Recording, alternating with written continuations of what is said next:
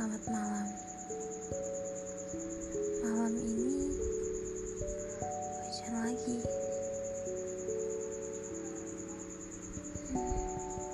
Nyaman rasanya.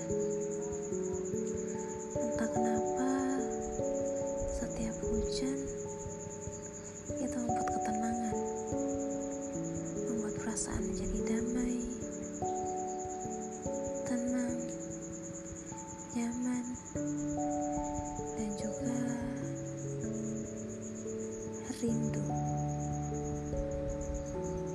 Ya merindukan dia. Siapa lagi